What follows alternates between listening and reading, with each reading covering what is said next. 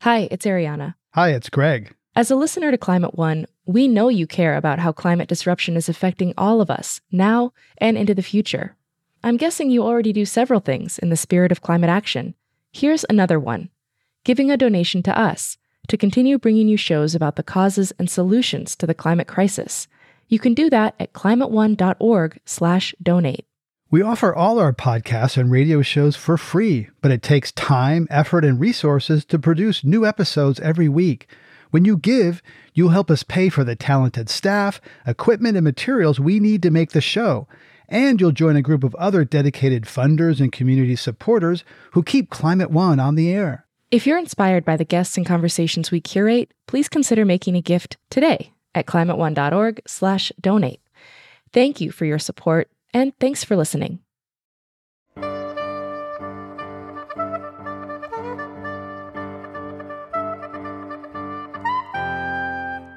What does it take to get people off their phones and into the outdoors? Climate One conversations with oil companies and environmentalists, Republicans and Democrats are recorded before a live audience and hosted by Greg Dalton. I'm Devin Strolovitch. In today's modern world, many people, especially children, live disconnected from nature and may not understand how a changing climate might impact them. Every child uh, should have a nature based experience every single day. Phil Ginsburg is general manager with the San Francisco Recreation and Parks Department, where he works to make the city's park system more equitable and inviting to an increasingly urbanized population. When my kids were little in the city, we spent a lot of time in big open spaces in the city so they could just run and climb and no one would tell us not to. Rebecca Johnson is co director of citizen science at the California Academy of Sciences, where she helps design programs that connect people to nature wherever they are. How do you raise children who love place and love the earth, and in the next sentence tell them about climate change? Nooshin Razani is director for the Center for Nature and Health at UCSF Benioff Children's Hospital in Oakland, where she prescribes time outdoors to her pediatric patients and their families as preventative medicine. Let's listen as Greg welcomes all three to the Commonwealth Club stage for a conversation about reconnecting with the natural world. Nooshin Razani, let's begin with you. You talk in your fabulous TEDx talk, in I think it was Nashville, about the loneliness of motherhood and how you mm. missed your mother and then you looked to a solution. So tell us that story. I, am a pediatrician by training, and I was a pediatric infectious diseases specialist. And I think that I was actually really arrogant about having kids. I thought I knew everything. I also had four brothers that I kind of raised. And so I thought, you know, I, I have this, I got this.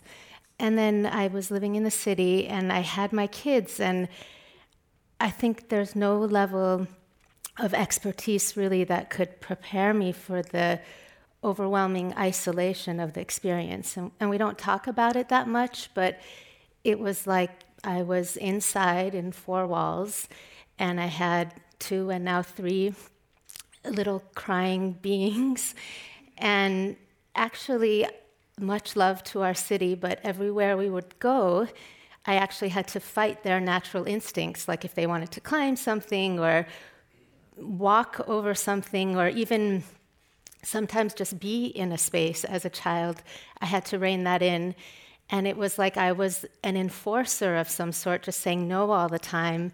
And I was really unhappy. Um, and I think after a while, I started noticing that when we were in natural spaces, and especially when we were in natural spaces and had free time, and I just like, I stopped, I didn't listen to everything that was telling them not to follow their natural instincts, um, things were just easier.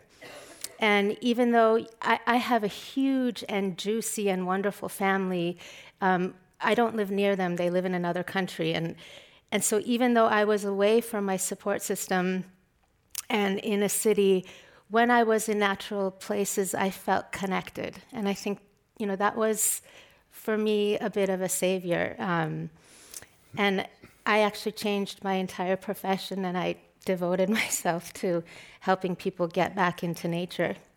Um, through that experience. So from that, you call it almost a yeah breakdown. Nature was your um, prescription, your salvation. Yeah. Yes, yeah. yeah.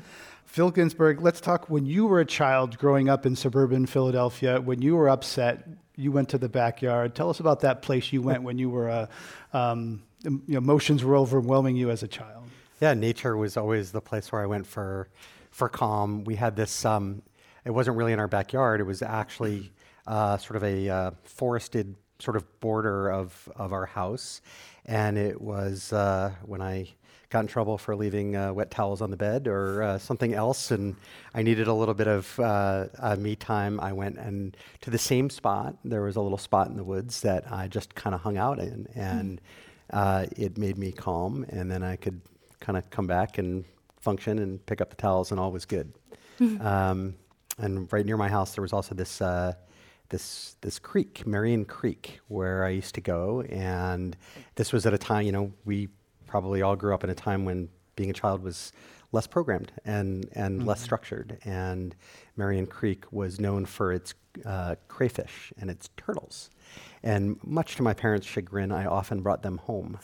Mm-hmm. And um, we had this, uh, they indulged, and I had this big, I don't know, 20 gallon tank that they made me keep outside uh, where I, um, I, I had about, you know, 10 of them, 10 turtles and 10 crayfish as, as pets, and uh, it mm. stank. as, as, every, every child yeah. should have, right? Yeah. yeah right. Rebecca Johnson, you uh, also went had a special place, a cabin that you went to in the woods. Tell us about that, you know, that place-based early connection to nature. Yeah, um, my family, I grew up in Southern California, and my family had a, a small cabin up in the San Bernardino Mountains. And um, my family weren't really campers. I grew up in the suburbs. My mom and dad didn't camp, but we would go to this cabin that my dad had inherited from his family, and he had great childhood memories of being there um, and being outside. And we didn't really have any, there was no schedule when we were there, right? We just got to be. And a lot of the times it was really just me and my brother outside while my parents were doing whatever else, right? Fixing the cabin mostly because it's quite old. Um, and it was just a place that I could be outside in nature and you know turn over rocks and watch birds and learn about animals that I didn't see in the suburbs. I mean, I grew up in a, a, great little suburban community where we had a lot of access to open space that I didn't really appreciate until I left the city. Um, so there was always nature around us, and my parents encouraged us, mostly because we were always encouraged to be outside, not sitting inside. Um, to, to pay attention and to be curious and ask questions. Um, and so I got to spend a lot of time in this place that was really special to me and my family. And I've been fortunate enough to take my kids back there um, to just sit and be and watch the same birds or same kinds of birds. Um, and now I know a little bit more, so I can help um, them kind of understand the place a little more. So we, we're all parents who have teenagers grew up in a different era. There's a stereotype that young people are particularly glued to their devices these days. But is that really the case? One of our producers went to the esports arena in Oakland to try and find out. Several nights a week, dozens of gamers gather to play games like Fortnite, Call of Duty, and Super Smash Brothers. We asked some of the gamers about their relationship with nature and how their screen time compares with their green time.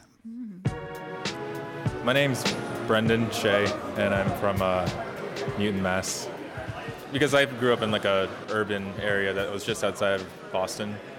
Like if I were to go to the park, I would literally be the only one there, and you know I wouldn't have anyone to play with or anything. Your friends were online, and you would talk to them online and whatnot. I do a lot of cycling. I guess that would be like my connection with nature. I'm Varun Rao. I'm from Piedmont Pines. I love going to um, national parks. Uh, Yellowstone's great. My family lives on like kind of a mountainside, so the location is we kind of picked it just because of its. It's just really beautiful there. I don't know. I'm the kind of person who stargazes sometimes. I love nature. My name is Raymond Francisco, and I'm actually from Vallejo. I go to like yearly retreats. Sometimes I haven't gone camping this year, but sometimes we usually go camping, you know, with friends and family, and then that's when like you know, there's no reception, so you're kind of taken away from technology. Because we forget, right? We're in the city, we forget, oh yeah, nature's here, nature's beautiful. It's there, and it's not always going to be there if we don't do something about it. My name is Anagaraku Obioma, and I'm from Hayward. The majority of us, we do like spending our time in front of the screen. For me, it's kind of sad because I used to be like, I'm, I'm like an outdoor person. Like as a kid, I was always outdoors doing whatever I can. I went to the beach one time it was pretty relaxing. Other than that, I've just been swamped with work. so, as for like like deep deep nature, I guess you could say I'm somewhat off of it. Those are voices from a Friday night at the Esports Arena in Oakland, California. Uh, we are aware that all of the voices were male in that segment. There were, in fact, no women playing video games the evening that we visited there. Oy. So I'd like to um, get your reaction. There's a lot in there, Phil Ginsburg. No, Yeah. fr- if I go to the park, there's no. My friends aren't there. There's a bit of loss. There's some stargazers. How's, what's your reaction to that? Uh, oi is my reaction to that. Um, so let's let's start with the you know sort of some of the hard reality here, which is uh, the, the generation of children that are growing up today uh, is the most sedentary generation of kids in in our history. Um, uh, it's the first generation that whose life expectancy is probably less than their parents, uh, and that stuff about screen time is very true. On average, kids are spending somewhere between five and eight hours a day on their screen, and less than an hour a day outside. Not a great recipe. Uh, more optimistically, particularly here in the Bay Area, we are blessed with incredible open space. Within the city limits of, of San Francisco, 18% of our city is, is green space. 18%. That's pretty good. And San Francisco is the first city in the United States of America where 100% of us live within a 10 minute walk of a park. So we have access. And I think, uh, you know, under two or three different mayors who've cared a great deal about this, we've invested five to six hundred million dollars in our park system to try to make it more equitable, more welcoming, um, and I think we're doing a, a pretty good job of that. But we have a big culture shift to ensure that every child has the opportunity to enjoy nature every day. And that is what we should all be working on. Every child uh, should have a nature based experience every single day. Not just go to a, a park once one week in the summer, sort of thing. Nu- Nooshin Razani, you deal with an underserved population in Oakland that doesn't have the access and has some of the same generational things Phil talked about, sedentary screens, et cetera. So talk about reaching that underserved population at your work. I, I think that it's important to clarify that um, while there is absolutely a difference in who has access to nature, and sadly, nature is like many other commodities in our society, it's inequitably distributed. That does not reflect whether or not people want to be in nature. And um, we've, we've spent a lot of time um, talking to and studying and being with um, the patients served at Children's Hospital Oakland, who happen to, the majority are on public insurance, which is a marker of being near um, federal poverty line. And definitely people still want to be in nature. And so lack of access is not a marker for whether or not um, people want nature. Um, and so I think when you're talking about how to make people have that desire, which I think is what you're kind of getting to, I usually try to start with folks where they're at. And so, in a family that has multiple stressors, whether if you're living in poverty, you may be working several jobs, and actually, this actually applies to all of us. There is so much to do in the modern day that it's really hard to come at a parent and add one more thing on. And so I really don't take the approach that, oh, you have to do X, Y, and Z in order to maximize your health. I really try to come from a place of you have the right to have this thing in your life that will help you cope with the rest of your life. And you have the right to rest, you have the right to spend quality time with each other, and let me see if I can help you find that. Um, and so that's the approach we take. I think that your point about um, equity is an important one, and so I hope that physicians can join in with people like Phil and Parks districts to also advocate for the fact that you know if every child is going to have a nature experience, then every child needs to have a tree near them, and so we can't have all the trees and all the green in one part of town and not in another part of town, but we can all advocate for more equitable um, distribution of nature.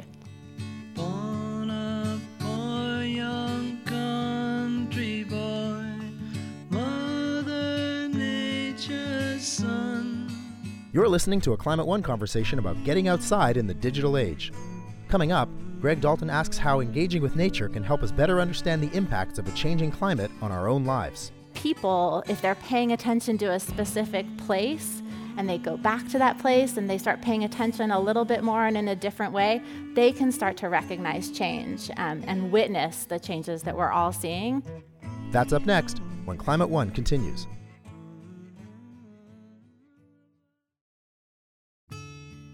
We continue now with Climate One. Greg Dalton is talking about reconnecting with nature in the digital age with Phil Ginsburg, General Manager with the San Francisco Recreation and Parks Department, Nooshin Razani, Director of the Center for Nature and Health at UCSF Benioff Children's Hospital, and Rebecca Johnson, co director of citizen science at the California Academy of Sciences. Here's your host, Greg Dalton. Rebecca Johnson, you work for a program iNaturalist, you know, citizen science, where you're trying getting out into nature and using screens as tools of engagement, right? It's not, you know, that you have it's not black or white, good or bad. Tell us about screens as tools of engagement and learning in nature. So, um, through my work at the California Academy of Sciences, where I co direct citizen science, um, we design programs and try to work with lots of partners all over the city and the state and the world to um, figure out ways to connect people to nature and at the same time um, help them by using this platform called iNaturalist, an app and a website um, to make biodiversity observations. And so, those observations, like speaking as a scientist, those observations are really important for understanding and doing really good science and um, furthering conservation. But at the same time, um, this tool is a way to connect people to the natural world. And sometimes that sounds a little, counterintuitive. Um, but you know, people are inherently curious, and having this app and tool that encourages them to be curious and take pictures of what they're seeing, whether or not they know what it is, and knowing that there's kind of a space where you can take a picture of a plant and you might not know what it is, but if you take a good enough picture, um, the app and then people online, a community of people will help you learn what it is, is a way to foster curiosity and at the same time use that tool that can sometimes be really isolating, but to connect you to a community of people. Um, and all of our events and the things that we run use this app as a tool, but it also has a huge um, in person communi- community building there's a part of it that is in person community building. So we bring people together in places that matter to them to help um, discover and document biodiversity together. And so we bring people together that may not have met, um, but share a love of usually of a place, um, and so they can dis- discover and explore together. And it's it might sometimes be through a screen, but usually the screen is kind of helping the experience. It's a little different than just being isolated by the phone in between them. And how are you uh, using that to document ch- climate change? Are you are you seeing climate change? Yeah, I mean, this, so um, the app is, you can use it to take pictures, but all of those data are shared. Um, so basically, when you take a picture of a, let's say, of a, um, of a plant, and it knows where you are, who you are, um, and when you took that picture, and it's shared online um, with, with iNaturalist, um, that's, kind, that's a data point, that's a species occurrence record. And so on iNaturalist now, there are about 16 million observations that have been shared from all over the world. And together, those make up a picture of biodiversity. And so we can use those data to look at how um, where species are found is changing. And so individual people can take a picture that they might be taking a picture because they want to know what that spider is that they see on the sidewalk. And they're not really interested in conservation or climate change, but um, that piece of information can help us understand how where that spider is found now compares to where it was found in the past and where it might be found in the future. So there are lots of different examples of how you can use these type of data to understand um, climate change. And sometimes, more importantly, is that people, if they're paying attention to a specific place and they go back to that place and they start paying attention a little bit more and in a different way, they can start to recognize change um, and witness the changes that are that we're all seeing. And they have a record, so they can remember and they can look back um, and really help, it helps everyone, I think, kind of bear witness to the changes that we're seeing. Nooshin Razani, uh, there's a professor at the University of Utah called named David Strayer. Uh, you referred me to uh, his work. I watched his TEDx uh, talk. He talks about he's done research about human brains, 20 minutes in science. So tell us about his research and what he's found with people in nature with their phone and without their phone. Sure. Well, I think in general, and this is both the work of David Strayer and many others, if you if you take an urban person and you you put them in a forest, within a few minutes you'll see improvement in stress, and so you'll see improvements in cortisol, in heart rate, in blood pressure. Um, once you get to around 20 minutes, you'll see improvements in attention span. Um, after an hour, you'll see more physical activity. Um, and then 90 minutes, they've shown that depression goes down. And then when you spend even longer time in nature, and this is one of the studies that Dr. Strayer did, where he actually hooked people up to EEG machines while they were backpacking in the wilderness, um, and he, you know, he held. He, they had no technology at all, and he seemed, Except the EEG machine. Except the on EEG. That's yeah. so true. They- but what he found is that there seems to around day three, there's a little bit of a tipping point where your creativity is really maximized, and um, your cognitive ability goes up. Um, he has also done another study where he looked at um, the changes in brain waves in nature, and then what if you go into nature with your phone? And I'm really sorry to say, I mean, we were just discussing that there are different ways to interact with your phone, but he did show that some of the benefit went away Yeah. with the phone. And I think as a pediatrician, one thing that I'm also, and you brought this up, concerned about is parents and parental distraction. Mm-hmm. And the fact that the emotional attachment that happens between a parent and a child when a parent actually looks a child in the eye and mirrors their facial expression that that whole interaction is key to the emotional development of the child and so when both parties are fixated on a screen instead of each other there is a loss of actually what is not optional, what is actually essential to the development of a human being, which is having your parent mirror your emotions. And so I think. Um, Except for iNaturalist, we, we, we need to be aware of our, you know, of the fact that we might be missing out on really enjoying nature together if we're doing it through a screen. Yeah, yeah. Phil Ginsburg, uh, there are people, uh, juveniles on probation that go to Yosemite. Tell us about that program. Um, we run a really, really great program called the Teen Outdoor Experience. It's a partnership, a multi-agency partnership, but it's uh, we we manage a property near Hetch Hetchy called Camp Mather. Maybe some of you have have Yeah. been there.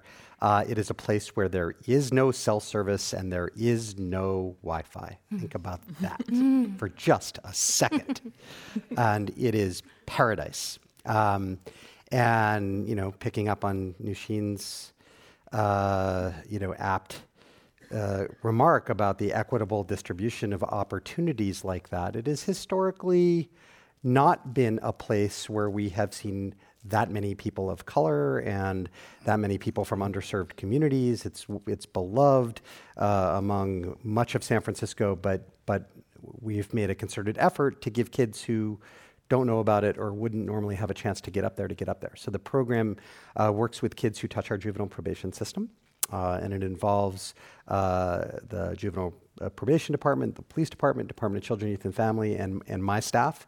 And we bring up every year about 70 kids um, for about five days. And what's amazing is that this is a population that uh, probably wouldn't, may not flinch at a gunshot uh, that they hear in the city that are used to concrete and asphalt, have seen all kinds of awful stuff that doesn't really scare them very much.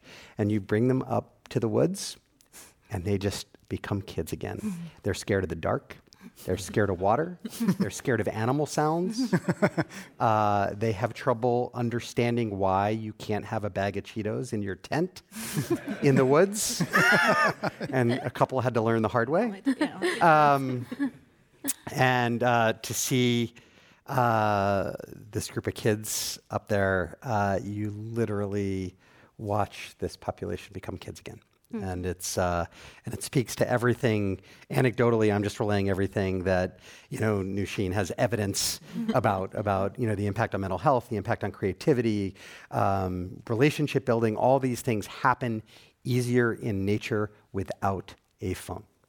If you're just joining us, we're talking about connecting to nature at Climate One with our guest Phil Ginsburg, General Manager of the Recreation and Parks Department in San Francisco, Nooshin Razani, Director of the Center for Nature and Health at the Children's Hospital in Oakland, California, and Rebecca Johnson, Citizen Science Lead at the California Academy of Sciences. I'm Greg Dalton.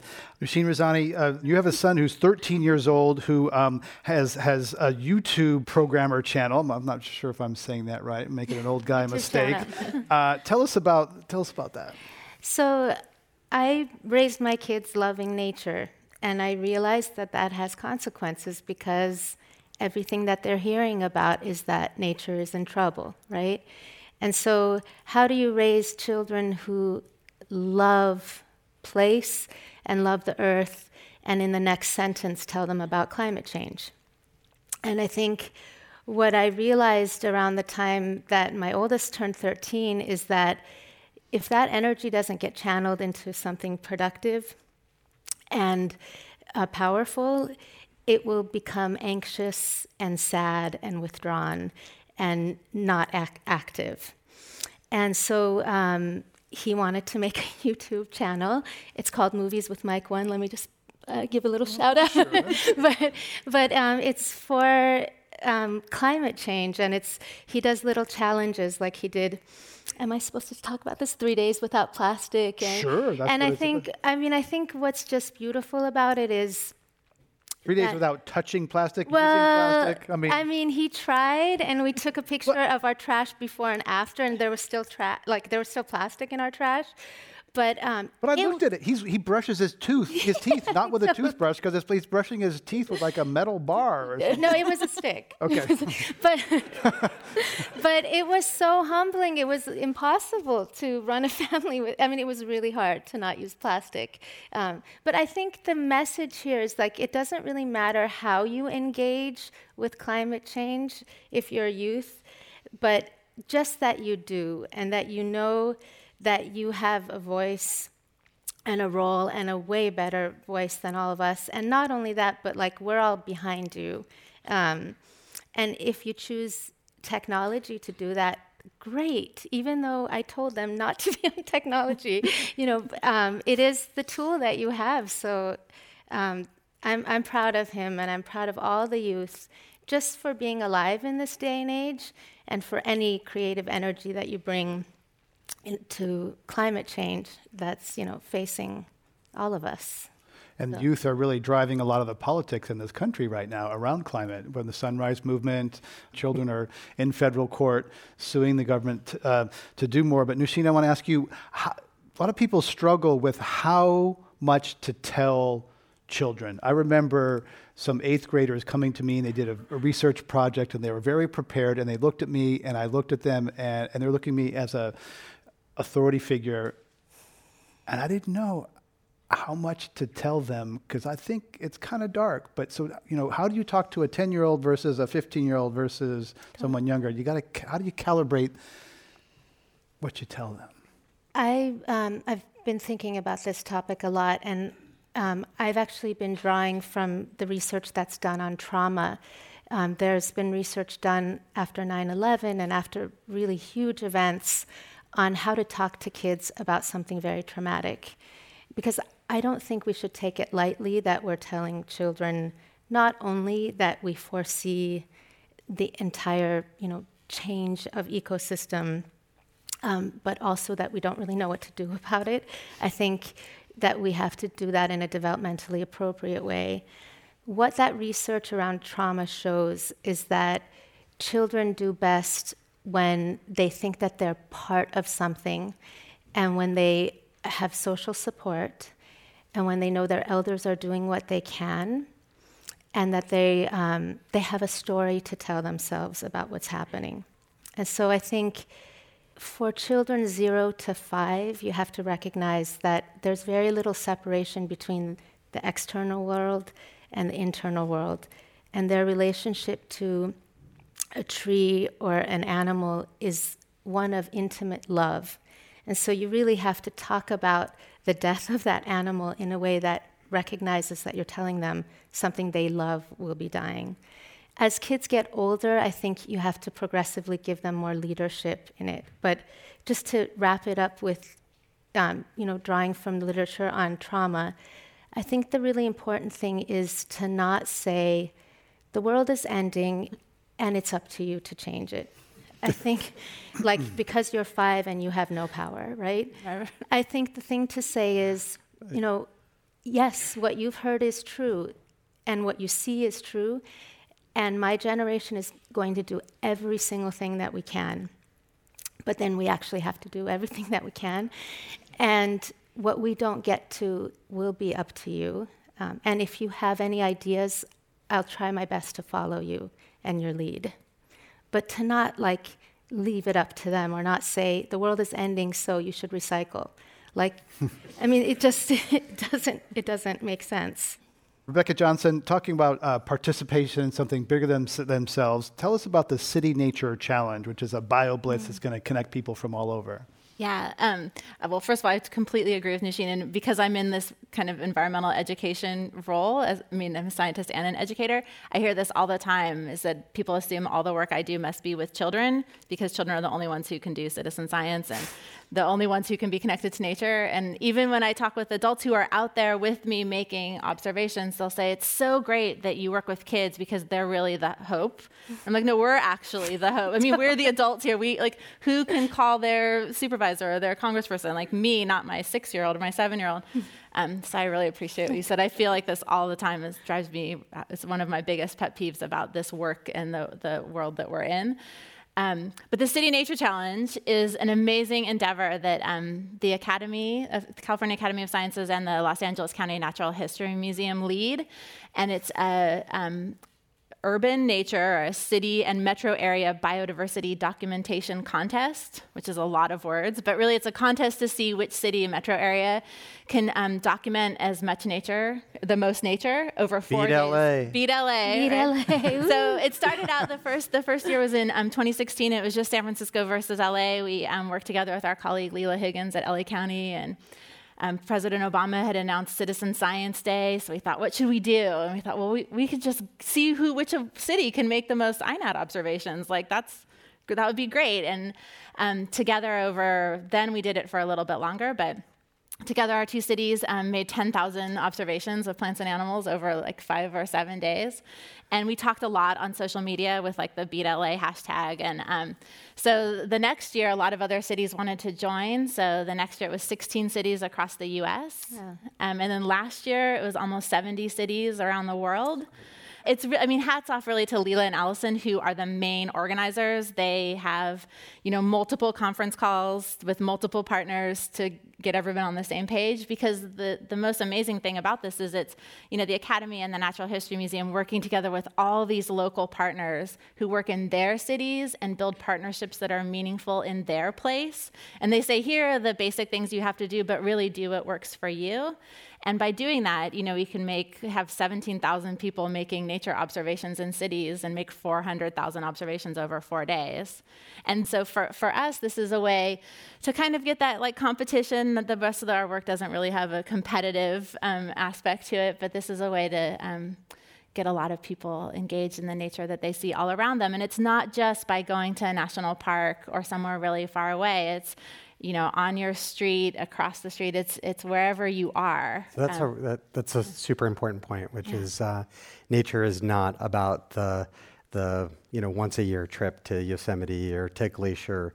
Nature is is in your city. It's in your backyard. It's where we are, and and that's something that we really focus on here locally. Um, uh, not as uh, competitive as the BioBlitz, but I want to plug one other sort of cause for optimism, which is San Francisco is one of um, seven cities nationally participating in a, a, sort of national effort to connect kids with nature. Um, and so we have the San Francisco uh, Children in Nature Initiative, which involves uh, not just the city and county, but the school district, um, about 25 nonprofits, the Presidio, the Academy is involved, all these organizations working together. And the toughest thing about change is getting different institutions to figure out how to work together to fulfill that mission statement of ensuring that every child has a nature based experience uh, every day. And one of the really interesting, more interesting initiatives that this collaborative is focusing on right now, getting to nature where you're at, is we're working with um, uh, childcare providers. Hmm. And you know there are some childcare uh, providers that are very blessed to be near Golden Gate Park or near McLaren Park that have really easy access to nature, and then there are some in neighborhoods like the Tenderloin or or the Excelsior or that are kind of landlocked, and it might be a, you know sort of a basement kind of unit where a couple of people are watching eight or nine kids, and we've gone out and surveyed all of our sort of um, zero to five uh, childcare providers in San Francisco, and those that don't have easy nature access, one by one, we are working on bringing nature to those facilities. So, mm. with uh, tree stumps and mm. leaves and branches, so we're trying to bring nature there. That's just one of the initiatives that this is doing, but there is some cause for, for optimism. This is a real, there's a real policy focus now. Mm. I mean, again, as Nooshin talked about the, you know, antidote to trauma, antidote to mental health challenges, the general idea of, of being connected to nature rather than connected to the, the internet. And so we're starting to see both locally and nationally much more of a policy push towards kind of making this happen.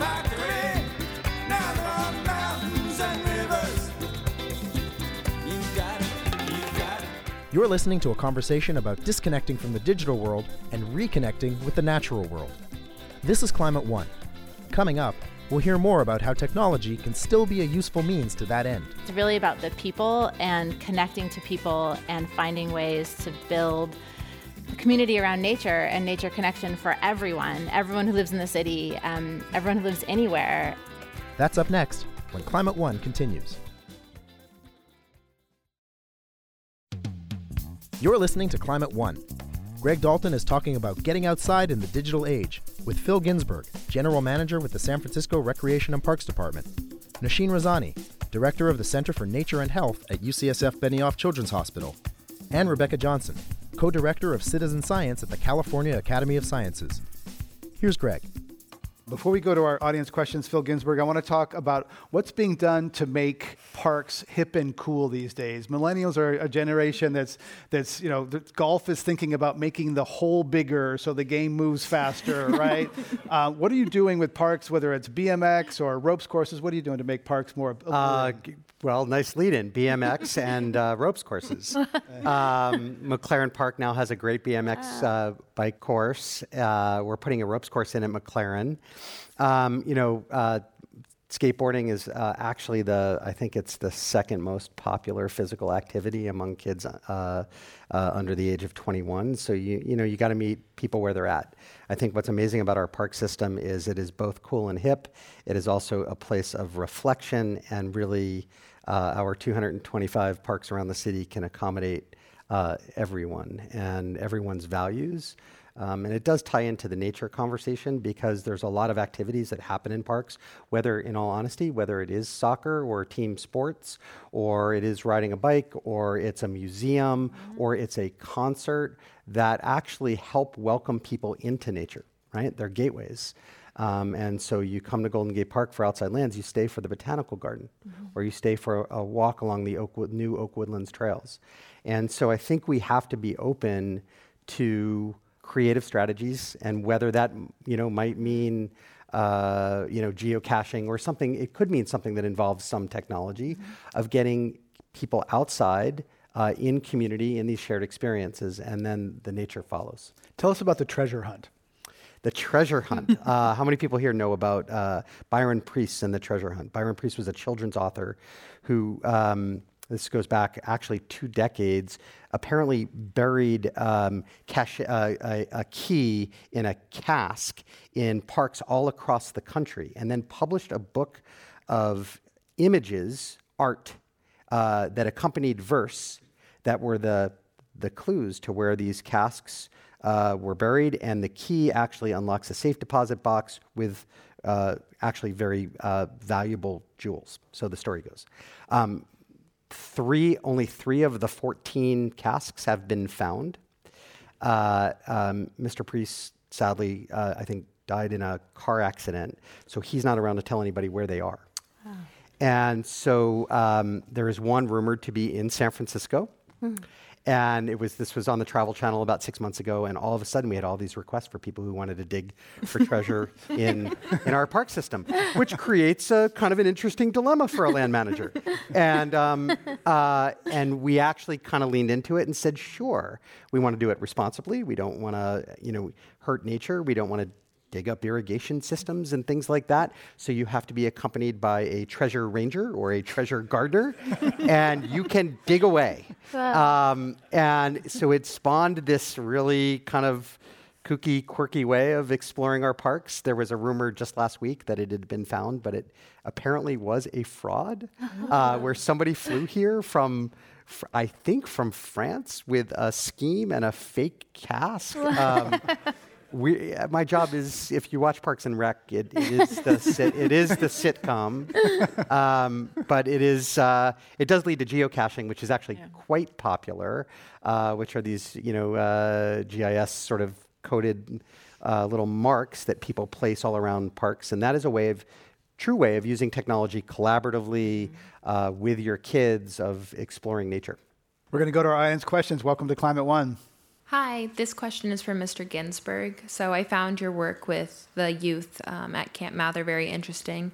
Did you see any long term benefits after they spent uh, such a long period in nature? Um, well, the benefits for us are we were able to engage kids in our system that that actually have come back year after year. They come back the second year as a peer leader, and and several kids that have been in that program now actually work for us. Um, you know, we weren't really collecting data on these kids, and, and maybe at some point we should figure out a way to to, to do that. Um, but we um, just the mere fact that we have kids who uh, are still in our system and are now peer leaders and, and camp counselors is, is, is quite good. Um, we have one other program that I think is worth mentioning, a program called, cause, a, program called Greenagers, where we work with uh, teenagers in the Bayview and in, in Chinatown, and they are with us nine months a year, three Saturdays a month, and they, they, it's an environmental education and leadership development program and those kids also become stewards. I mean, I think uh, Rebecca and Nooshin talked about how do we get kids to sort of how, how do we how do we get us all, but how do we get our next generation to to kind of sort of care about the earth and and really have a vested stake in making sure that we you know that we we have nature and we have have parks and rather than telling kids what they can't do we've i think we've done a, a, a, a pretty decent job of giving kids an opportunity to learn and grow and, and actually you know work um, in nature. Welcome to Climate One. Um, hello. So, the Earth has always been like an inter, always been a changing thing. You know, uh, for centuries, it's always changing. It never stays the same, and I think that's something that's really interesting. But when things like climate come up, there's always these issues, and I guess this is vague, but this is kind of for all three of you. What would be some things that we'd want to keep the same, like as our usage of technology, and also balancing it out with like nature and the, what you guys were talking about? I could take a stab at a way that nature, that technology is actually helping us in water conservation. We now use something called evaposensors, which are, you know, this is basically a Internet 2.0 technology that is a- actually able to measure the water content in soil so that we can irrigate much more precisely. Um, that's an example of technology being used to help us, you know, conserve. Um, uh, and we've, you know, there are probably a few other examples of that. But I, I do think that we have to be open to, uh, you know, um, building design changes, um, irrigation techniques change, land management, you know, techniques change um, with technology, and we have to be open to that as long as we understand what our values are, right? And our values are to try to conserve natural resources, um, to to try to respond to some of the impacts of of climate change, and again, in this era of, you know, um unfortunately, a very sedentary, disconnected generation, giving uh, the next generation of kids uh, a reason to be outside, to form community, um, and I, I, guess kids and, and parents. Mm-hmm. I mean, what Nooshin said about you have to be there to kind of look at your child, uh, I mean, that really resonated with mm. me because I, I have a busy job and I spend way too much time on my phone, even though I love nature and I'm out in it all the time. Um, I think we have to get back to using our park system to create community. Mm. Um, and, and I do think we should be open uh, to ways that technology invites us to do that. Yeah, I would I would just add that um, you know even though the work that, that we do on my team is is we use an app and we use technology. I mean, it's all about community. I mean, I don't think I would be in this job or doing this work or care about it nearly as much if it was just about the technology. I mean, it's really about the people and connecting to people and finding ways to build a community around nature and nature connection for everyone, everyone who lives in the city, um, everyone who lives anywhere, and um, helping them use technology to learn more about the nature around them and to help kind of collectively generate the data that we all need at the scales, like global scales, to help um, solve these problems and help understand how biodiversity is changing. We have global data about climate and a lot of most other variables, but biodiversity data is really, really hard to get at that scale. And the only way we can do that is if people everywhere make and share observations. And then the flip, like other benefit is that then they're more connected to nature, and hopefully through the work that we do, can be more connected to each other wherever they live. Next question, welcome. Um, so I know that spending a lot of time on screens can be bad for a growing growing brain, which my dad tells me a lot. um, but can Ms. Razani elaborate on what you said about seeing positive aspects to screen time and how that connects to knowing how much time to spend on screens and how much, how much time to spend outside? Yeah, so um, there was a large national study where they looked at screen time um, in kids and adolescents. And what they found is that there's a huge uptick in number of hours spent on screens at around middle school. And for kids age 14 to 17, sadly, you know, every hour that you're on a screen does increase your risk of anxiety or depression. Um, and so I think it's real. Um, it does seem that those uh, kids that spend more than seven hours a day, and that's a weekday, on screens tend to have like double the risk of anxiety or depression, which may be that kids who are depressed, sorry, need screens more than other kids, but um, I would say that going back to in the beginning when I was talking about, you know, basically how to live as a human, you need eight to 12 hours of sleep if you're a teenager. It can be up to 12. Um, you need to exercise. I mean, I can't even believe that I'm settling for an hour a day, but I would settle for an hour a day. And I tell people that you need to be out of doors in the sunshine for an hour a day. And if you think about the human animal, it's like the only animal that we allow to only be allowed outside for one hour a day, and we find that acceptable. But I think you know you need to be outside an hour a day. You need to um, f- have physical activity, and then you should be eating dinner with your family. There should be screen-free zones and screen-free times for families to interact with no screen. Um, and then, you know, in terms of what to do online, I think there is some data that some of the social networking stuff is more correlated with um, anxiety. and I, I, don't want to speak to that fully. Um, but like instinctively, what I think is like when I see my kids creating something or generating content, or if they can get good enough to code or actually be in a position of power, when they're using the technology as opposed to just a consumer, I feel like that will be better for their mental health. Um, I hope that was some guidelines. Let's go to our next question. Welcome. Hi, I'm Scarlett. I'm a high school student as well. And I was wondering because there's so much information these days out and I, at least me personally, I try and stay updated with all of the recent news with climate change and different scientific advancements um, in those fields. I was wondering, maybe for you guys, what are the best ways to stay like up to date with all of the information and find the best ways that we can um, better our or reduce our waste or just be better citizens in that way? Rebecca Johnson? Yeah, um, you know, I would say there's so much information out there, and I'm sure I don't have to tell all of you that. Um, I have found actually some of the best science communicators around climate um, are on Twitter. And so I think there's just this amazing community, especially of um, female scientists who are working in climate change. Um, Jacquelyn Gill, um, they're just like a huge, you start searching um, they're communicating science so beautifully and so powerfully and are really honest about what we need to do and connecting it to the kind of science that they do. And so i think there are that's where i would look to kind of curate it. I mean it's twitter so you have to curate it. But i think that um, that is where i go to find in, like hope and inspiration and also the, the real science that's happening right now. And i think the, the most important thing is to not disengage. I mean, really, anything you do that's engaged is good. And remember, you are nature, so taking care of yourself is part of taking care of nature. Yeah. So. Last question. So, based on the recent research of the effects of nature on the mental health, do you believe that psychologists will begin to use nature more as a treatment for mental health, specifically depression in teenagers? Dr. Razani. Well, we're trying to do a randomized trial about that right now.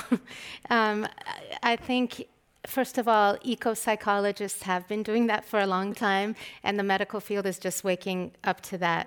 It's never going to take the place of an actual therapist because therapy is its own art and its own discipline. But um, there are people right now who are trying to figure out how much nature, how often do you need it to help with anxiety and depression.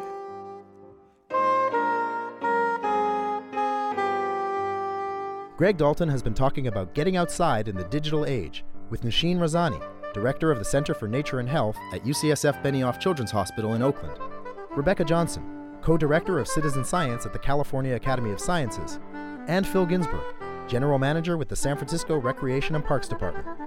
To hear all our Climate One conversations, subscribe to our podcast at our website, climateone.org, where you'll also find photos, video clips, and more.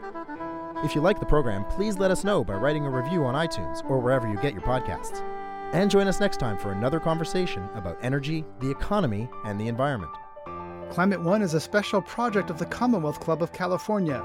Kelly Pennington directs our audience engagement. Tyler Reed is our producer.